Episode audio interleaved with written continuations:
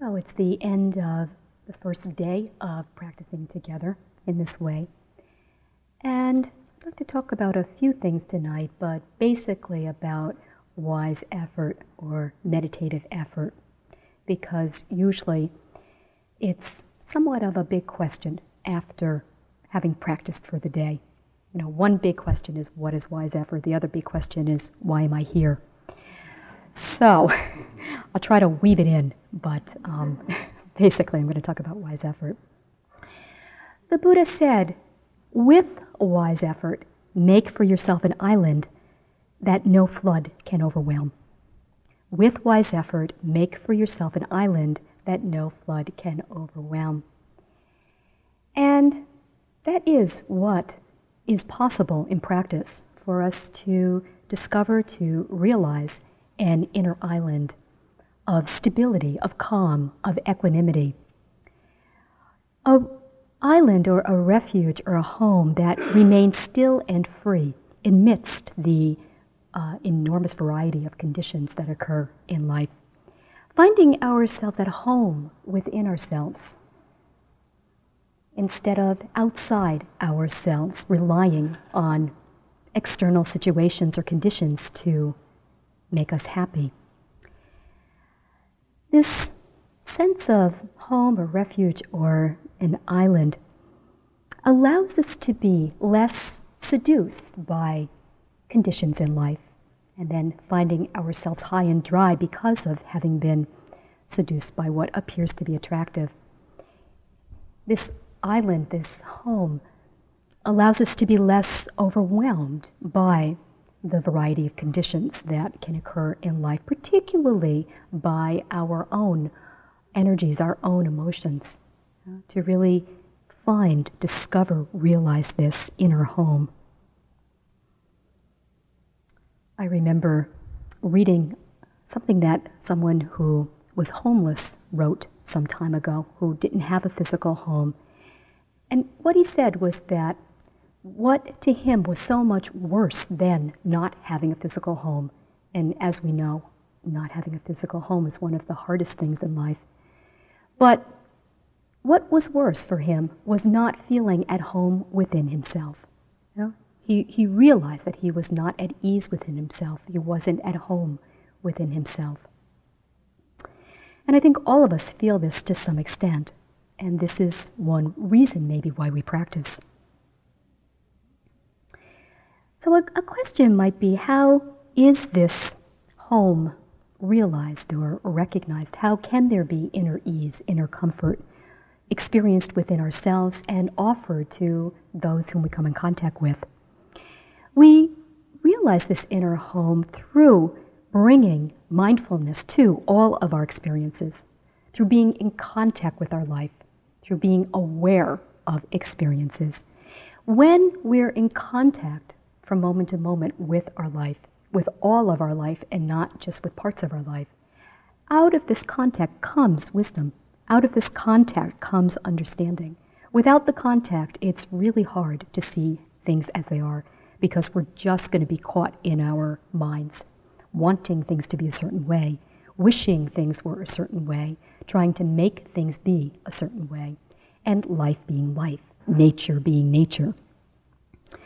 But what comes out of contact with our actual experience is learning about nature, learning about ourselves, and actually learning how to recognize this inner refuge that is there to be recognized. Letting go of clinging, letting go of identification is what comes out of understanding or wisdom. We see that we can let go of clinging we see that we don't need to define ourselves through the experiences that occur in life, whether they're external experiences or whether they are thoughts and emotions, feelings that are happening to us. We see, out of wisdom, we notice, we see that we don't need to define who we are or how life is through the various thoughts and emotions that occur. It does take effort to be mindful. Mind effort is a turning towards the present moment. It takes effort to be in contact because without effort, we're lost or absorbed in experiences. We're lost and absorbed into phenomena. And so it does take really sometimes an enormous amount of effort. The Buddha's last words were strive on untiringly, which is really a mouthful to leave us with. Uh, so clearly, you know, an enormous amount of effort is usually necessary to allow for there to be mindfulness that turns into wisdom, that turns into freedom. Effort is an essential aspect, but the question is what is effort in the context of the meditative path? Because it's very, very different than the effort uh, in the culture or the effort that we've grown up with, the various kinds of effort that we've learned in our life. I, it's such a, a, different thing that I um, actually I have a quest to find a, a, totally other word than the word effort. Every so often, I get little notes with people's suggestions on them, uh, with uh, different renditions of this word for effort, but none of them. So feel free, but none of them has um, uh, I think is any better than the word effort at the moment. But it really is a totally different thing that's required to come to freedom than is required to do the other things that we engage ourselves in in life. Effort in meditation practice is not the effort to become somebody. It's very much not the effort to um, be someone. It's actually definitely not the effort to become someone else, you know, to try to imitate someone and become that other person even someone that we may admire and respect, it's still the effort to see into our own experience, always, and never to try to imitate anyone else. You know, to be guided, perhaps to listen, to use what we hear, uh, but not to imitate, because it won't ever be our own experience then. It'll be someone else's experience of freedom. It's not the effort to attain any particular state of mind because this is just imagination. This kind of effort is just in the realm of imagining a particular state of mind that we want to get, that we want to attain, a state of mind that we may have experienced in the past that we want to have again, a state of mind that we've read about that we want to get, however, which way it comes about. It's all in the realm of imagination and not reality. It also is not the effort to maintain a particular state of mind that happens to arise. You know, bliss happens to occur, peacefulness happens to occur, whatever it is happens to occur. To try and maintain it, to try to make it last, is actually delusion. Um, one pushes it way, away even faster than it might go anyway. One is in the realm of trying to make something last that can't last if we're attempting to maintain a particular state of mind. It's also not the effort to change the contents of consciousness, to push away what we don't like, kind of with the idea if only this weren't happening, then I could meditate. I was mentioning this morning for the those of you who are very experienced, sometimes having that kind of reference point around particular energies that one comes in contact with and has seen come and go throughout other retreats. And how easy it is to think, you know, if this would just go away, uh, in a couple of days I'll really be able to meditate. that kind of thing. When we can actually only meditate in the here and now. It's only possible to practice right here and right now. Effort is also not the attempt to fix oneself in any way, or to work on oneself, or to try and improve oneself. It's really to see things as they are, to be aware of arisings and passings away, but not to have the idea that we uh, somehow need to work on ourselves or to fix anything. We're recognizing that which is already natural within each one of us and letting go of the clouds that surround the heart. No, we're not trying to change those clouds into something else. We're just allowing ourselves to see what is obscuring the natural luminescence or radiance of the heart. So we also don't need to carry around ideas about perfection, about needing to be perfect. You know, our, our efforts going in the direction of perfection. For one thing, we all have different ideas of what it means to be perfect. For another thing, if we have ideas about perfection, very easily we'll demand our brand of perfection from others, whatever our brand happens to be. There will be a way that we'll want that, that will ask that from others, and there will be a lack of love in that. Non meditative effort is an effort that is based on attachment, which means trying to make pleasure last longer than it may last on its own. This also might mean trying to make that which is impermanent permanent. This, this is unwise effort. Phenomena, all elements in life are impermanent. To try to make the impermanent permanent is exhausting and tiring and does not bring freedom. Non meditative effort is an effort that is based or conditioned by the culture. It's based on agendas and ideas rather than on reality. It's based on what we already know instead of allowing for an openness to receive that which we don't know. You know, and we can look, we can notice that if our effort is based on what we know from moment to moment, um, we have to ask, has it, has it brought us what we want? You know, has it, has it really brought a lasting sense of ease? That which really is beyond conditions and beyond phenomena. Always the sense of I am going somewhere in time is non meditative effort. Whenever we have this sense of my practice, um, the past practice that we've had and extending this into the future and having this idea of I am going somewhere, I am developing, I am going to be enlightened at some further point in time. You know, whenever we're kind of caught by the sense of time, we've forgotten to practice. We've forgotten in that moment what true effort is. The effort that really does bear fruit has been lost remembering that some kind of effort is always happening from moment to moment. Always effort is occurring. Just to be alive, just to have a body and to have a mind uh, takes an awful lot of effort. Just to get up in the morning and to feed oneself and to live takes a lot of effort. So effort is always happening. But the question is, what direction is it going in? This is really quite crucial is it going in the direction of true ease and true refuge? Or is it going in the direction of perpetuating the difficulty, the angst? In our efforts, are we trying simply to avoid discomfort or to avoid conflict? Are our efforts based on fear, on avoidance, on trying to get rid of? These kinds of efforts really are not the kinds of efforts that lead us to peace, that lead us to freedom. A meditative effort is an effort that doesn't have anything to do with that which is right or that which is wrong or ideas of success or ideas of failure. Wise effort, meditative effort, has only to do with suffering and the end of suffering. And this is a radical difference and a radical change.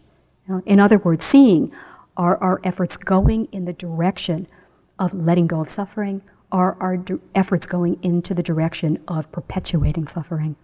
And this is really what we want to see. Meditative effort is letting go of the kinds of efforts I just mentioned. It is truly the effort to be aware in this moment. It's so easy. You know, it's just that we forget over and over again. And we're so conditioned to strive and to push and to try the other kinds of efforts that I mentioned because we're so used to it. But to remember that meditative effort, the effort that bears fruit, the effort that brings freedom, is the effort to be aware, the effort to be receptive, the effort to be available from moment to moment with life as it's happening in the present moment, letting go of everything else and allowing ourselves over and over again to drop into the here and now, to allow for awareness, to allow for awareness. The ordinary mind is a mind that is lost in experience. By the ordinary mind, I mean the mind that is untrained, that is not oriented in this direction. Is a mind that is lost in experience, a mind that obeys instinct and is absorbed into phenomena. You know, where we're not aware of phenomena, we're absorbed into it. And of course, life is going to be enormously rocky because phenomena comes and goes and changes enormously from moment to moment. If we're attached to what it is that's happening, if we need something to be happening and we can't have something be happening, our life is going to be lived in a very unbalanced way. Absorbing into uh, whatever it is that is occurring uh, is a very uh, rocky road.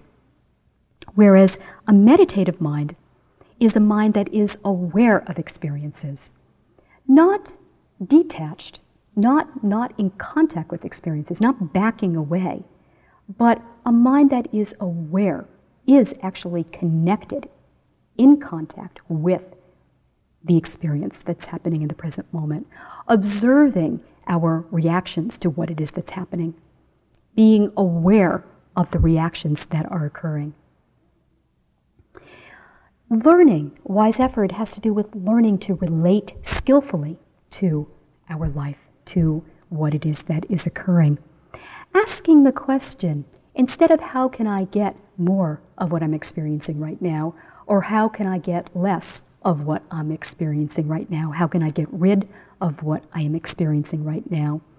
Or thinking that one is what I am experiencing right now. The question might be instead, how am I relating to this? How am I relating to what is happening right now? And then one might also ask, is it possible to be aware of this? You, you don't want to presume anything of yourself or demand anything of yourself, but certainly to ask the question, is it possible to be aware of this as well? Because some things we have a really easy time being aware of, other things we think are how things are or how we are, and we're not aware. So, really simply to ask this question is it possible to be aware of this? Letting go to some extent of the what, and very much at this point letting go of the why. You know, it's not that the what is not important because we do need to recognize what's happening. The what is important, and we, we need to know what's occurring in our minds, in our hearts, in our bodies. But the why uh, is really something that we can go over and over and over on, inwardly spinning, and most of the time is best left alone. I mean, there's, there's so much um, freedom that can occur in simply noticing how conditioned we are and how habitual it is to figure things out, to try to figure out what's happening. Usually, we don't try to figure out what's happening when something nice is happening. You know, when something pleasurable is happening or when we're feeling very calm and very peaceful, we don't usually worry about it or try to figure it out. You know, maybe when it starts to slip away, then we start to get a little concerned. But we do tend to think about why something is happening and to worry about why something is happening when something difficult is occurring, when something unpleasant is occurring. And so I would suggest seeing if it's possible to let go of that big chunk of why. Mm. Of course, the why sometimes arises on its own when you leave it alone in meditation. And that's an interesting thing. You can't want it because it won't happen.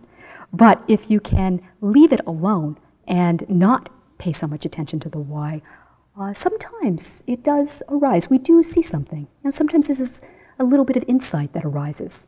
The why uh, is translated through a little bit of insight, uh, which is certainly a grace and is not something that we can force or make happen. So, meditative effort, wise effort, effort that bears fruit, bears the fruit of freedom, is the effort to be present. It's not to judge or to assess the contents of, of consciousness. It's not to look and to try to assess whether peace is happening or whether agitation is happening. It's really to ask if there is a clear intention of being aware or not. In this moment, is there the clear intention to be aware? in this moment is there the clear intention to be awake to life, to be awake to the experience happening right now. Seeing if we can use our efforts that we may habitually use to judge our experiences, to judge whatever it is that's happening, because certain the, certainly the effort it takes to judge is immense and huge. To take all of those efforts that we may use to judge what's happening, use to judge our experiences for awareness instead. Uh, because when we do this, what happens is discernment, not being passive or you know foolish or we have to judge or else um, you know we'll get stepped on or we won't know anything or we'll forget this or we'll forget that. You know, certainly discernment is and wisdom, uh, you know, has to come out of practice. But that's so different than judging and assessing and evaluating our experiences. So, is it possible to use that huge chunk of um, effort that is tied up oftentimes in judging experiences and to put it into seeing if it's possible to be aware instead, to be aware of experiences instead? Perhaps remembering it's, it's so helpful to know in the practice what we need to be responsible for, for and what is out of our control. And this is really quite crucial. What we do need to be responsible for, because nobody else is going to do it for us, is our efforts, this clear intention to be present, the effort to turn towards the present moment over and over again. This is a power that we have. This is something that we really can creatively work with in practice. However, what happens is out of our control. The results of our efforts is not up to us. You know, this is really where we have to let go and allow ourselves to be held. To recognize that our efforts and our earnestness is bringing us in the right direction. But really to take refuge in the fact that we're going in the right direction. And that's really all we need to be concerned about. We don't know how the practice is going to be is going to evolve. And we can't demand that there will be particular results because of our efforts. We can have the trust and the faith that there will. But that's very very different than having a, a sense of time of okay i'll be aware in this moment and so in the next moment this should be experienced. You know kind of a negotiating with life a negotiating with with the practice. I mean it sounds really silly but we do do that we think, if I'm attentive now, why isn't this happening? And then we feel disappointed and resent, resent, we feel a certain degree of resentment. And so remembering that we can take responsibility for our efforts, how things evolve, how the practice evolves is out of our control. Resistance in practice is really something to look at because it's really quite common to everyone in practice. It really is a very big part of the practice to come to learn and explore and develop different ways of being able to work skillfully with resistance rather than to take it as a personal insult or to see it as a personal problem. You know, there's this um, uh, teacher who uh, used to roll uh, cigarettes in, in India. And um, that's not all he did, he also got enlightened. But um, he said that uh, we resist every step along the way to enlightenment. You know, each step along the way to enlightenment we resist. So it's certainly not something to take personally, to see as a personal problem. And on retreats, um, resistance is bound to arise. Now, maybe you look back on this day and you think, oh, it was okay. You know, there wasn't that much resistance. But then when you look in a closer way, um, one, everyone sees certain degrees of resistance. You know, or maybe you see big chunks of resistance when, when you look more closely. Maybe you see during an entire sitting each, you know, the entire sitting was a sitting of resistance. Or an entire walking, which was a walking schedule, but you didn't do the walking, was maybe uh, experience of resistance. You know, in, in other words, um, resistance really is part of the practice. And retreats are, to some extent, controlled um, experiences of suffering. So they're great situations in which to see our resistance.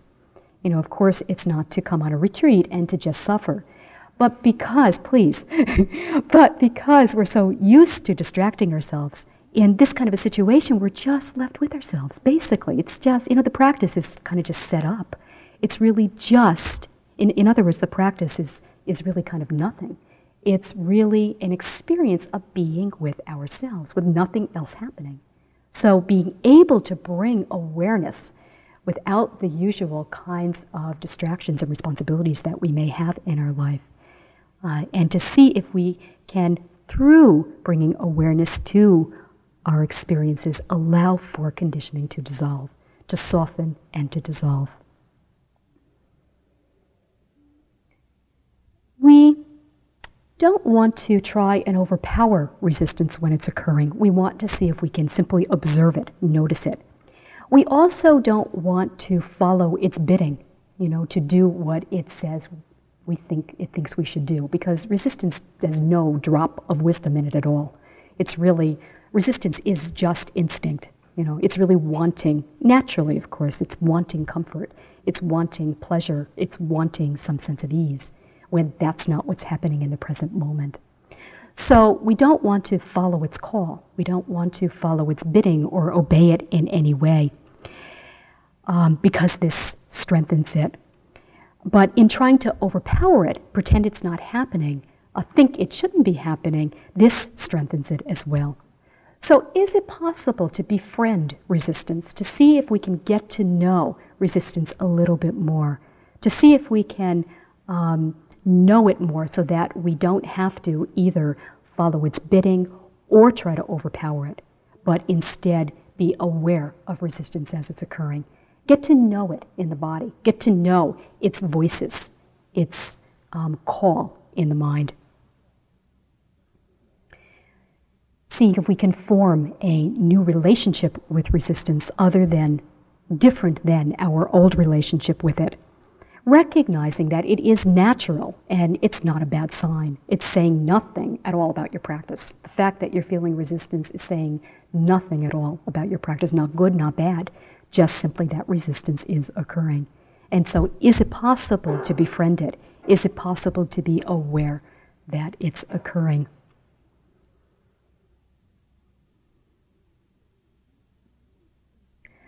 On retreats, we do come into contact with a variety of different energies, which is the same as our daily life. It's just that it is harder to distract ourselves from these energies here. One of the energies that we come in contact with quite easily is the energy of yearning, the energy of longing, of wanting, of hunger. You know, one can have just have looked forward to lunch all day and have lunch and feel very full inside and yet still be very hungry. You know, this is the hungry mind. It's a mental, emotional state of hunger. Sometimes it feels very pleasant. There's, you know, very, very extremely wonderful fantasies that can occur when there is this hunger. Sometimes it feels quite unpleasant and there's a sense of deprivation occurring.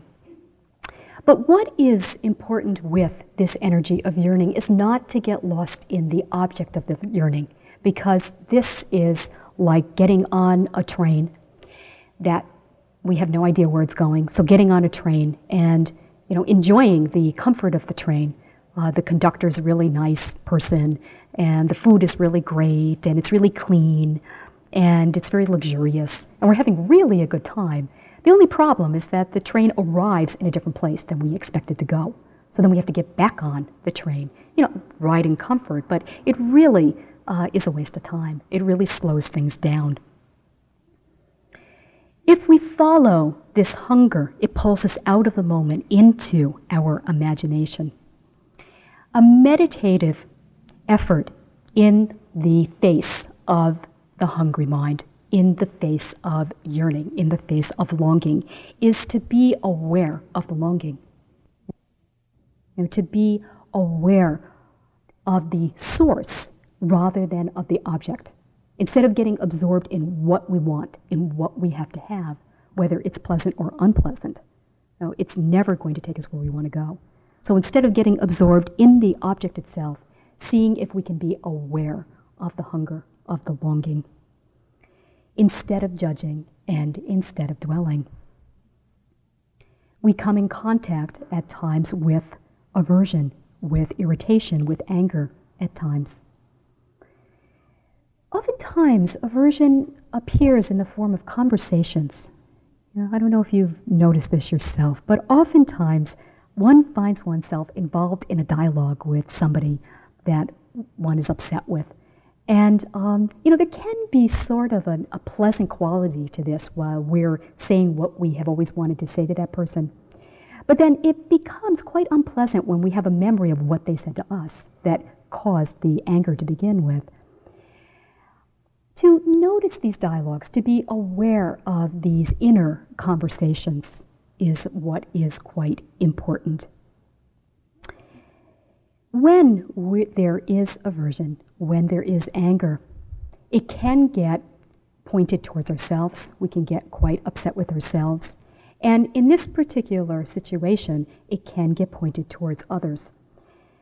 Uh, somebody named Gladys asked the renowned uh, Zen meditation master named Tofu Roshi this question. Dear Tofu Roshi, at a long retreat, you get to know people really well in a certain way. You get to know their physical presence, how they walk and bow and chew their food, if they do chew. Well, here is my problem. When I go to a long retreat, instead of becoming more open and loving as the retreat progresses, I become more and more critical of the sentient beings around me. At our last retreat, there was a man who, after each step in walking meditation, would nod his head with satisfaction, as if congratulating himself for being so holy. And there was a woman who, when she pressed her palms together to bow, crooked her little fingers as if she was drinking tea at Windsor Castle. At such times I am choked by rage. I want to break things. I flush with hot anger at every ladylike bow or self satisfied nod. Did you ever feel this way? In my normal life, I'm a fairly nice person. Sincerely, Gladys. Dear Gladys, once I had a student who could not stop from plucking tiny wool balls off her sweater all during Zazen. She provided us with an opportunity to practice patience and tolerance. One day I noticed with some relief that she had finally rendered her sweater completely threadbare. But she arrived the next day in a new sweater and began work on it. About halfway through a long retreat, in order to facilitate the release of tension such as you describe, I often have the community join together in a sort of modified game of charades, in which each person takes a turn to imitate the irritating foibles of another, while the onlookers guess what is being impersonated. We all feel much closer to each other after that. Don't worry, we're not going to do it. but this kind of thing, it, it, can happen in a retreat that uh, life is being colored by aversion. Life is being colored by irritation. And so the irritation begins by being directed towards ourselves, and then it just touches everything the eyes alight upon, or everything the mind alights upon, you know, whether it's someone here or whether it's one's whole entire world. And it's so important to see this cloudiness, to see this coloration as it's occurring. Being aware of aversion is our practice not to judge, not to try to get rid of, and not to dwell. To judge, to try to get rid of, to dwell strengthens aversion. Another energy that we come in contact with is restlessness or worry, anxiety, nervousness. Sometimes we experience a certain degree of restlessness that we didn't know that we ever had because we can be so attached to being very speedy in our lives. And so then we come in this kind of an environment and we have to slow down. And so there are a lot of reverberations of restlessness. But other times, that's really just the energy that we're very, very familiar with in our life anxiety, restlessness, worry. And so, what better time to attend to it with loving attention instead of perpetuating it by judging it, by trying to get rid of it, by trying to push it away, or by thinking that we have a reason to worry. And I'm not at all saying that there aren't real reasons to worry. However, worrying is not a way to find our way out of anything. And here we are, you know, not being able to do anything in this environment. and not being able to change anything that may need to be changed in our life. So instead of dwelling on the source of the worry, is it possible, I'm, I'm, sorry, on the object of the worry, is it possible to be aware of the source? Is it possible to pay attention to the heart, to be aware of the physical sensations of anxiety, to be aware of the physical sensations of what happens when worrying is occurring? what happens when anxiety is occurring, what happens when nervousness is occurring. Can we allow there to be a kind attentiveness brought to this very difficult energy? Uh, instead of thinking that if we worry enough about it, we'll figure it out. This really doesn't happen. It really doesn't happen, even if it is valid to worry about. And oftentimes, after some days, we see that what we were worrying about was really not worth our brain cells at all. Yeah? Really not worth our time, really not worth our heart, putting our heart into such a thing. So, seeing if we can be aware of the source of worry, of the source of anxiety. And I don't mean by this the reason why. What I mean is a very kind and gentle attentiveness to the heart, a very kind and gentle um, attentiveness to how anxiety or worry or nervousness or agitation is manifesting itself in the body, being aware of anxiety on the level of the body. Meditative effort in the realm of anxiety, agitation is to be aware, not to judge, not to think that it shouldn't be happening, not to think that there's something wrong with your practice because there is the arising of anxiety. It is out of one's control, it is conditioned not to dwell, and to see if it's possible to be aware. Another energy we come in contact with is sleepiness, which everyone knows well after having spent the day today. I, I do feel curious. Is there anyone who wasn't at all sleepy throughout the day today? At all? Okay. so this is one, oh, not you, right? Um, seriously not. So, okay, all right. So one out of um, however many of us are here. You know, it's, it's a very common experience to have happen. A heaviness, a dullness, an inertia, a sense of kind of being fuzzy or out of focus. There being a sense of not having enough energy to be aware, not having enough energy to sit still, not having enough energy to walk the whole walking period. It's often experienced when um, things are neutral and we don't quite know what to do with neutrality. It's also often experienced when um, our experience is not one that we want to have. You know, usually when we're experiencing a lot of pleasure or bliss or happiness, we're kind of awake for it. You know, most of the time we're pretty much awake when things are, are good. Um, so oftentimes there is aversion when there's this vague sense of discomfort or discontent occurring. And we very much want to see if we can be aware of this energy without judging it, without thinking it shouldn't be happening, without taking it on as a personal problem, and at the same time, um, not dwelling. And, you know, in the case of sleepiness, not dwelling oftentimes means stand up.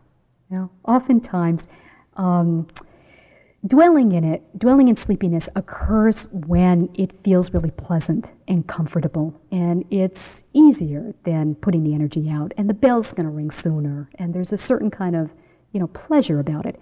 When it's pleasurable, it really is a good idea to stand up and continue the practice in the standing posture.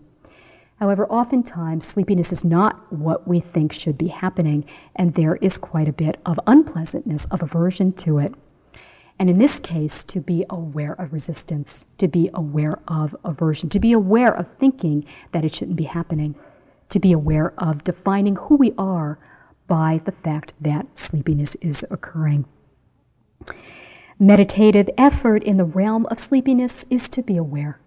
It's not to dwell, it's not to judge, it's to see if we can be aware, clearly aware of unclarity, clearly aware of fuzziness. It is possible. We don't need an enormous amount of energy to be aware of sleepiness. You know, all we need to do is to feel it fully, to experience it fully, to not push it away and to not indulge in it. And then there really will be awareness. The last energy that oftentimes we're in contact with on a retreat is that of doubt. Doubt is really interesting because sometimes in our daily practice we don't experiencing, experience any doubt. And maybe that's what gets us to come here over and over again, you know, is that we don't have doubt in the practice. But it is a fairly common experience to experience a lot of doubt once you get here or experience some degree of doubt once you get here. And it can kind of be a little bit of a surprise if you're used to not feeling it. And one can feel a little bit unbalanced because doubt is happening, or take it more seriously than one might usually take it because it's not something that one is familiar with in one's daily practice. However, it is one of those energies that we bump into until it's gone. Yeah? At some point in practice, doubt truly does disappear. But that can be a really long time coming. So, in the meantime, to not take it personally, to not judge it, to see if we can be aware of this energy of doubt, to not allow it to undermine us, to not allow it to take away our energy. With doubt, sometimes we can spend a lot of time weighing the different possibilities or weighing the different options we have. You know, in America, we have a million different options, even for practice.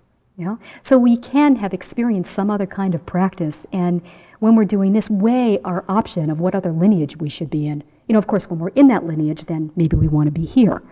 Weighing our options in terms of what technique we want to use. For those of you who have been around for quite a while, there's a million techniques. You pick up any book, and that one book collides with another book. And of course, always this is the best technique, whatever book you're reading or whatever's being offered. You know, and so there can be a colliding occurring.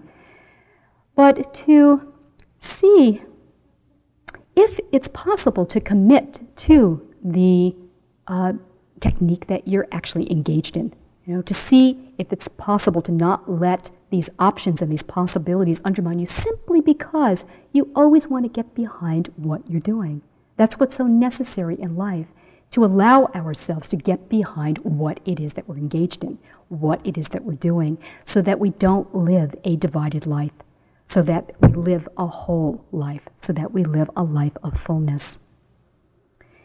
So, meditative effort in the realm of doubt is to be aware of doubt, is to not dwell, is to not judge, is to not judge the fact that doubt is occurring, is to not dwell in doubt, which means allowing doubting thoughts to carry one away time after time again, but instead of paying attention to the object, to what the doubt has to do with, instead seeing if we can be aware of the source of the doubt. You know, if it's self doubt, being aware in the body in the heart that doubt is occurring. See if we can notice, if we can be aware, doubt is occurring in this moment. Not giving it a past, not offering it a future, but simply being aware in this moment doubt is happening.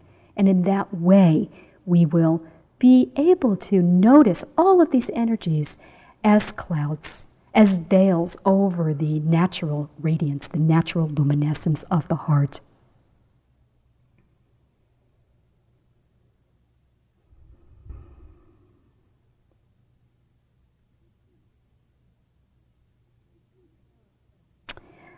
Retreats are full of a variety of ups and a variety of downs, and the reason for this is because life is full of a variety of ups and a variety of downs. It just can seem a little bit more vivid um, being in an environment where we don't have our usual distractions occurring. To understand our life, to understand what is actually happening, we do need to get close to things we do need to get close to our life. And this is what is possible in this environment because nothing else is happening.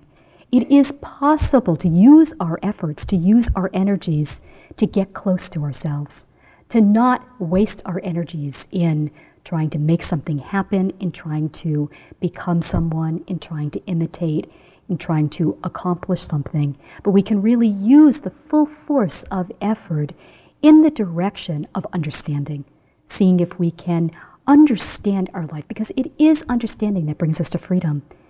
And understanding comes about through contact, intimacy with what it is that is happening in the here and now. Being with the breath helps us to sustain our contact with everything in life.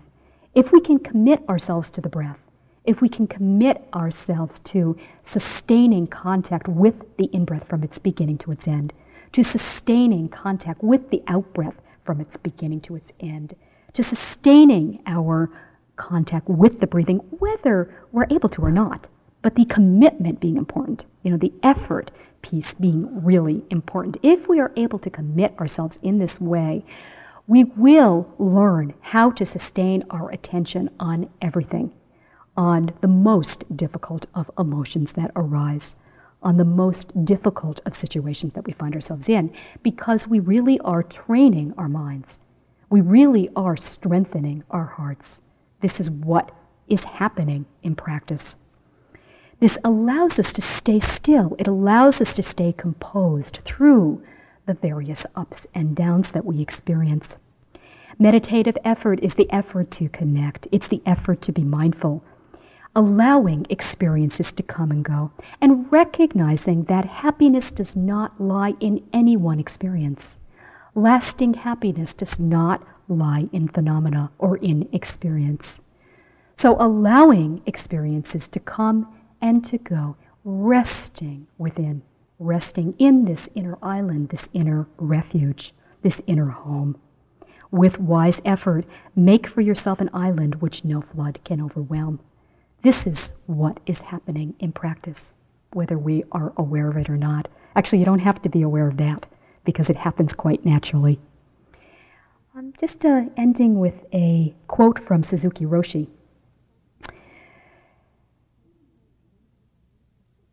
Even though waves arise, the essence of your mind is pure. It is just like clear water with a few waves. Actually, water always has waves. Waves are the practice of the water.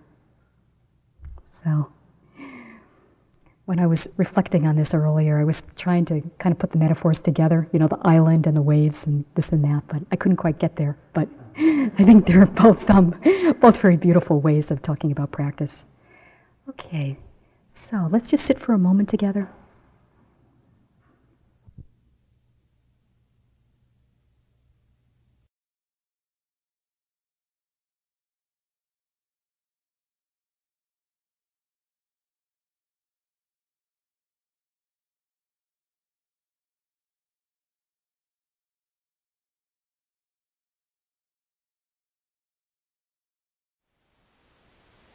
Thank you for listening.